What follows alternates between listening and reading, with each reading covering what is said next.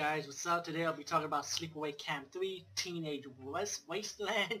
Like Wasteland. Wasteland. Okay. Um, definitely, you know what? After seeing this movie a second time around, this movie's definitely a step above the other two. Even though the original will always be the best no matter what. But when it comes to kill scenes, I feel like Part 3 was pretty much fast-paced with the kill scenes. Part 2 also had good kill scenes too.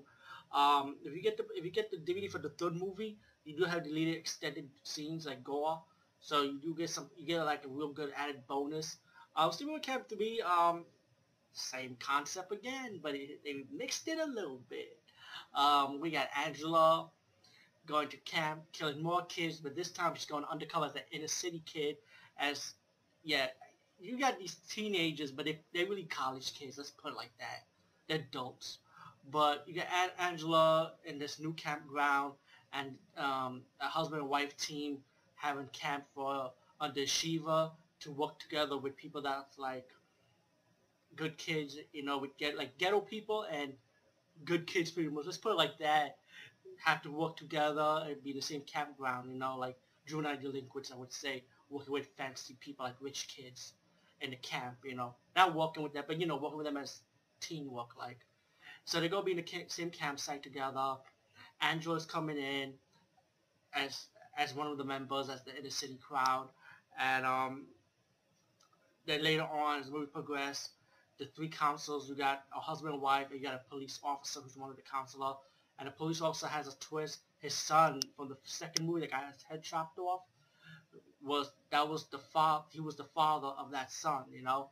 So pretty much he's going there, you know. And he was. I guess he thinks that Angel might appear, which he's right. But then later on, the camp council separate three different campgrounds with with three different sets of kids. You know, both in the city and rich kids, pretty much. You know, and um, they pretty much have to work together. The campground that Angela was in, she's killing. She's killing the killing the people she's around with, and then once she's done with them, she she moves on to the next campground, killing them, and then they move to the next campground, killing them you know, and um, it's repetitive, I know, but I kind of like the ca characters in this movie. I also like one and two also, but I like part three how the characters are, and I like the kill scenes, and um, I like when it gets towards the ending. Of course, I spoil it as usual. When she faced the police officer, head counselor, and the, the police officer gets mad, like, how was it like when you killed my kid, my son, pretty much, and how you gonna kill me this time, Angela? And Angela's like, with a gun. you know? And you know what? I'm not taking taking nothing away from Pamela Springsteen. I think she played a good Angela from 2 and 3, her version of it. Because she played like a little smart ass with her character when it comes to Angela role. And, um, and then she captured the nice girl, you know, the, you always have to have one good goody, two shoe girls in, in horror movies, especially in the Sleepaway Camp series. She kidnaps, she can, kidnaps her, tie up, and the surviving members of the third campground. She tied them up to play a game. They said if you want to find the girl, you gotta go to one of the three cabins.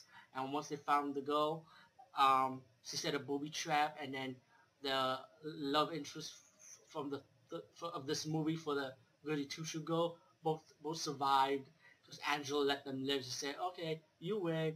Um, I'm gonna go." And then the heroine got mad. She got loose. She fight Angela one on one. She stabbed Angela and the hero and the heroine of the movie was in a police car while Angela's in an ambulance truck and they're driving off and the cops and the ambulance guy decided to make a plot to kill her once and for all and then Angela took the needle and stabbed both of them and you know and an ambulance truck pretty much drives away you know so Angela lives again and um all in all Sleepaway Camp 3 I felt like like I said it was good.